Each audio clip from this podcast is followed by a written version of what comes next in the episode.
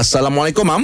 Waalaikumsalam warahmatullahi Ini ada soalan daripada Nur Syamimi binti Muhammad Noor ya. Eh? Hmm. Dia kata, adakah wanita dibenarkan menyanyi di halayak ramai walaupun hanya sekadar bernasyid atau berzanji? Okey, bagus soalan ni eh. Memanglah kadang-kadang orang lupa eh. Orang tak tahu, orang ingat biasa saja sebab kita terlupa kata uh, ada pandangan ulama berkaitan dengan suara wanita. Hmm. Ada pandangan kata suara wanita aurat. Ada pandangan ulama kata suara wanita bukan aurat. Majoriti ulama kata suara wanita bukan aurat. Hmm. Suara wanita sebab Nabi ada isteri-isteri Nabi. Sahabat-sahabat Nabi yang lelaki pernah mendengar suara isteri Nabi. Hmm. Antaranya suara Aisyah ketika mengajar hukum hakam. Menggambarkan suara itu bukan aurat. Cuma ada ayat Quran sebut fala takhda'na bil qaul fatma'al ladhi fi qulubihim maradun. Jangan kamu melunakkan suara kamu takut-takut ada orang hatinya yang yang yang sakit. Okay. Maksudnya uh, lelaki ni Mm-mm. ada orang yang kalau dia cakap orang perempuan cakap dia mudah tergoda Ah, ataupun dia. dia mudah uh, susah lah